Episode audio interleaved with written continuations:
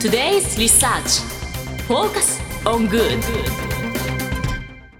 ここからは社会人ならこれだけは押さえておきたいとっておきの情報を教えてもらうコーナー。Today's Research Focus on Good です。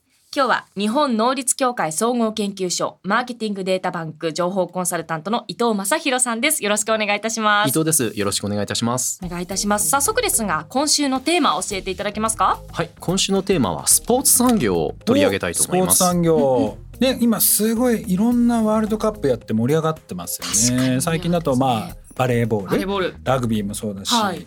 なんかかなり盛り上がってきてますもんねこれ。うん。しかも石井さん、はい。スポーツ学科。あそうなんですよ。スポーツ健康科学部卒で。健康？スポーツ健康？何するんですか？私はどちらかというとイベントの方の勉強もしてたんですけれども。イベント？スポーツイベントの運営とか企画とか。あマネジメントのなるほどなるほ方をど勉強してたんですけど実技とかもやってたので。面白いですね。だから実技だけじゃなく、そのまあどうやって興行収益まあ、はい。ちゃんと成功させるのかみたいな、はい。そういうのをこうやっていた。勉強していた感じです。いやでも多分石井さんみたいな人たちが専門的に多分勉強してきてるから今このワールドカップとかうん。うんスポーツ自体がこう盛り上がってきてるんじゃないかなと。で多分それに合わせてこのスポーツの産業経済規模っていうのも大きくなってきてるんじゃないかなって気がするんですけど実際この辺りっていうのはどうなんですか？成長してきてるんですか？そうですね。あの成長してきてます、うん。あのスポーツ産業のその経済規模っていうところで言うとはい。2020年がまあおおよそ9兆円なんですけれども、これがですねあと5年、えー2025年には政府の目標としては15兆円。うんそこまで持っていこうっていうそういう目標を掲げてるんですよね。えー。でもこれななんでこんな今急にこうバンってこう盛り上がってきてるんですか、なんか影響してるものがあるんですか？そうですね。やはりその国策としてそのスポーツを盛り上げていこうっていうその表れがまさにその数字として現れるのかと思うんですけれれども、まあ、例えばそのスポーツって大きく分けると自分がやる方とあとそのプロリーグなどその見る方に分かれるとは思うんですけれども、はいまあ、どっちにしようその産業としては規模が大きいですしあとはそのスポーツというと例えばその旅行を絡めて、えー他の国に行くとか、まあ、国内でもその旅行をするっていうところもそのいろんなその産業とのつながりっていうのがあるのでそういったところからするとそのビジネスになるっていうところかなとは思いますね。でもそう考えるとプロスポーツって結構登場してきましたよね。この多分10年ぐらいの間に多分結構いろいろ増えてきてるんじゃないかなって気がするんですけど実際どうどうなんですかね？そうですね。その J リーグ以降はい。にできたものとすると、えーバスケットボールのプロリーグであったりですとかそのソフトボールのプロリーグ、まあ、あとはそのバレーボールの V リーグであったりですとか、まあ、もちろんラグビーもそうですし本当にたくさんそのプロリーグっていうのが立ち上がっているかなと。これあの石井さんも結はい。構その B リーグとか行かれるじゃないですか、行きます。ねで私あの結構 B リーグ注目しててこのプロスポーツの中では。もちろんサッカーとか野球っていうのはもうちょっと別格として、はい。次にこう伸びてくるんじゃないかなと思ってるのは B リーグなんですね。でなんでかっていうとこの短期間数年の間に売上規模、まあ、収益が全体で10倍ぐらいに増えてるんですよね。えそうなんですか？へでえこれって他の全部プロから比べても、はい。やっぱりここが B リーグっていうのはこれからちょっと伸びてくるんじゃないかなと思うんですけど石井さんから見て、はい。この B リーグっていうのはどう映ってる？あー B リーグあの演出に凝ってるなっていうイメージですね。室内スポーツならではの照明とか、まあ、チアもそうですしあの千葉ジェッツとか行くとそのプロジェクションマッピングみたいになるんですあよ。かっこいい。そうなんですよ。かっこいい。確そういうのとかも含めて私あの試合を見に行く、まあもちろん試合がメインなんですけど演出を楽しみに行ってる部分もあるのでなるほどなんかスポーツだけじゃないなって思いますね。だこの演出の部分でいくと確かにこうサッカーとかはい、野球と比べてもうん、かなり すごいですよ。すごいですよ。今ミラーボールがあったりとか。ある。音響もすごいですし。レーザー光線とかビビームもあそうです。すごいビームも。えーすごいですね。炎も上がるし。いや行った方がいいですよ。一回。絶対行った方がいいですこれあのもうスポーツ産業を語る上においてもあのうんうん。行くと多分一発でわかります、へえ。うん。すごい演出ですね。いやそうなんですよ。だからね。やっぱりこれって年々すごくなってきてる感はあるんですか？と思います。技術の進化がすごいですね。いろいろと。これってやっぱり B リーグができた時って、はい。あのまあいろんな問題があって2つのリーグがまあ1つになる、はい。でそこでこうまあ大きいスポンサーっていうのも連れてきて結構こう華々しくドーンってやってたじゃないですか。はい。でもあそこからやっぱり徐々に徐々にこうまたステップアップして、はい。今のところまで来てるって感じなんですそうですね。あとなんかあの新しいチームがどんどん毎年生まれてるなっていうイメージです。B リーグ？はい。今年も B あの B3 の方なんですけれどもうーん。B3 から始めなきゃいけないので B3 の方です。毎年2チームぐらいは新しくできてる気がしますね。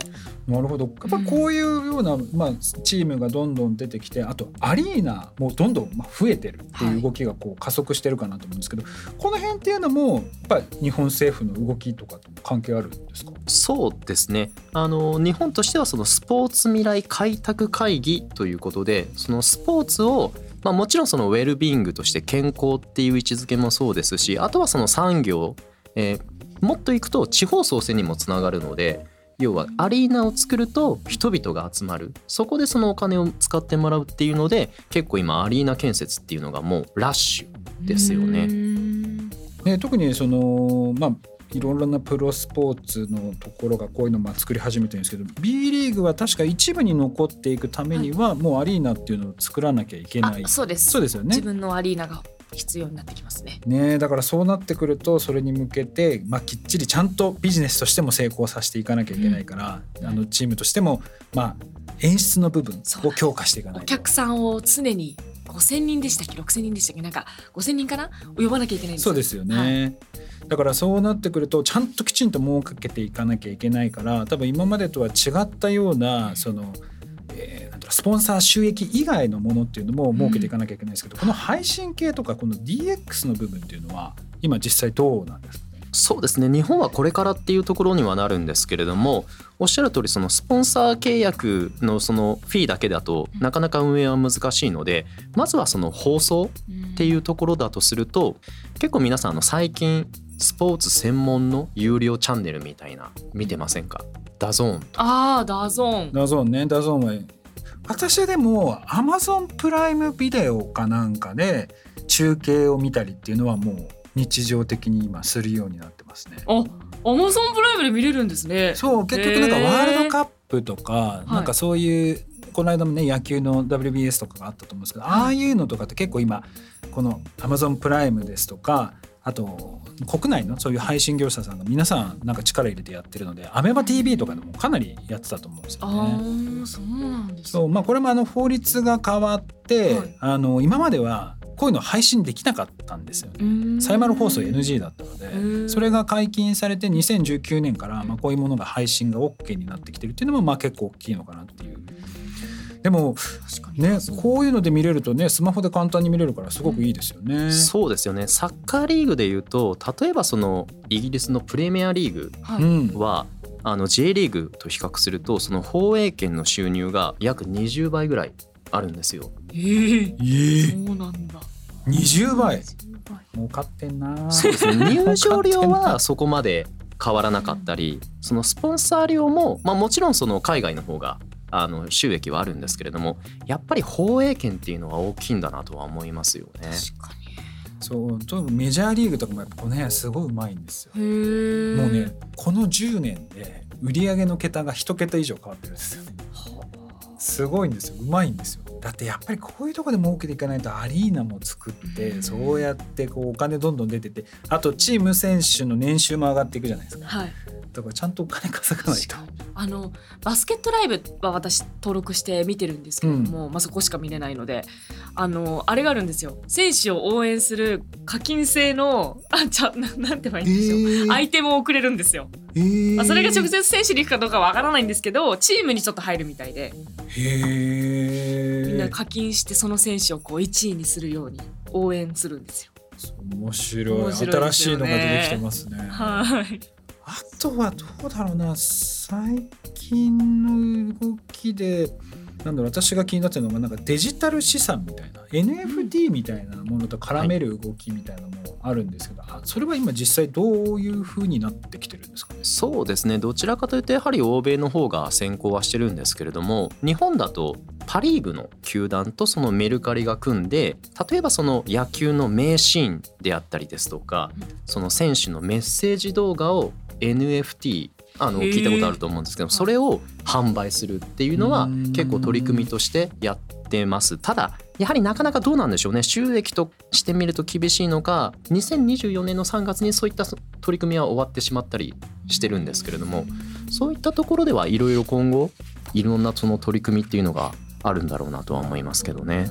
いやちょっと石井さんに無茶ぶりをしたいんですけどはい。今からスポーツ庁の大臣になりました。えはい。大臣になりまよし。た、もうスポーツ施設マリーナをどんどん建設して日本をですねこのスポーツ先進国と。はい。15兆円を目指していかなきゃいけない、まあ、約倍にしなきゃいけないわけですよね、はい。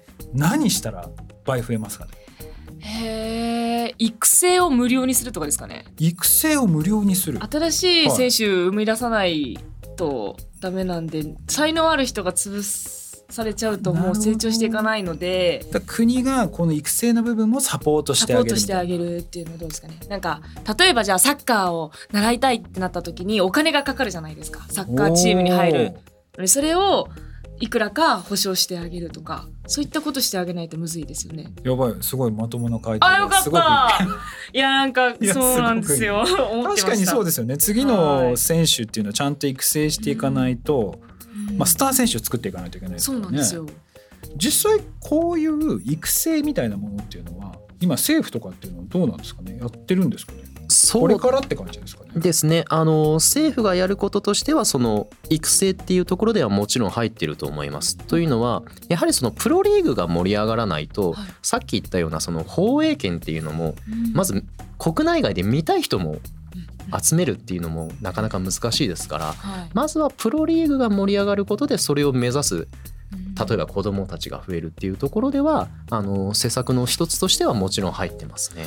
これはちょっとねはい。バスケット大好きな石井さんにもお聞きしたいんですけど、はい。プロリーグ確かにこう全体としたら盛り上がってはいるんですけど盛り上がってるのってうん。強い上位のチームはなんかすごく盛り上がってるなって気がますするんですよ。はいお金があるチームが盛り上がってると思います。下位のチームはちょっと若干テンションが下がってるかなって気がするんですけどここはどうやれば盛り上がっていくんですかねうわ難しいですよね。難しいなと思ってでもそれをやっていかないと多分はい。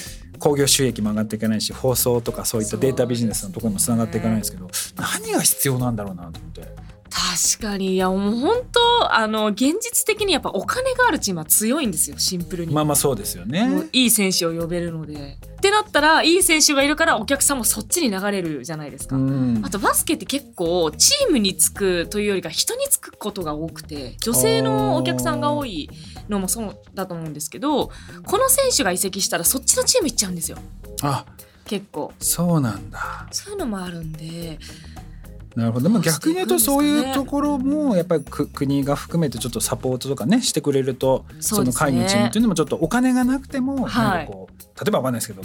えっと監督とか設備の費用をちょっと負担するとかね、ちょっわんとかあといくらまでとか決めるとか。うん。するといいかもしれないですね。そうですよね。であとはこういったものを観光に利用するっていう動きも今出てきてるというのお話だったんですけどこれは実際どうなんですか？そうですね。あのキーワードで言うとスポーツツーリズムっていう言葉があるんですけれども、はい。要はそのスポーツの観戦や参加を目的としてそこに旅行するっていうところが今あの政府としては推してるところにはなりますね。実際どうなんですか？い行ったりするもんなんですか？やっぱファンっていうか応援したいチームに合わせて移動する？あのー行きました。香川まで。アウェイ観戦行きました。で旅行して帰りました。スポーツツーリまさにですね。まさにそれじゃないですか。理想的なスポーツツーリングしてました、まさに。コンピラさん登ってきました。じゃあ政府はそういったスポーツを通して、うん。まあ、観光事業っていうのを大きくしていこうというふうに今推進してると。そうですね自分が見に行くっていうのもそうですし自分が参加するっていうそういうスポーツツーリズムもあの非常に推進する姿勢にはなってますね。いやーちょっとこれからスポーツビジネスちょっと注目していきたいですね。そうですね。あとチケットもっと買いやすくするとかいろいろできそうなとこもありますよね。今うん。アプリでしか買えなかったりするので。あそっか。でも確かに今アプリでしか買えないとかもそういうのもありますもんね。だからその辺広がってくるとまあ政府が掲げてるような、まあ、15兆円っていうのがこう見えてくるんじゃないかなという気がしますね。そうですね。うわでもこれからスポーツどんどんどんどん盛り上がってくれるのを私はとても楽しみにしています伊藤さんありがとうございました。ありがとうございました。以上 Today's Research フォーカスオングッドでした。それではリスナーの皆さんいってらっしゃい。This program was brought to you by 日本能率協会総合研究所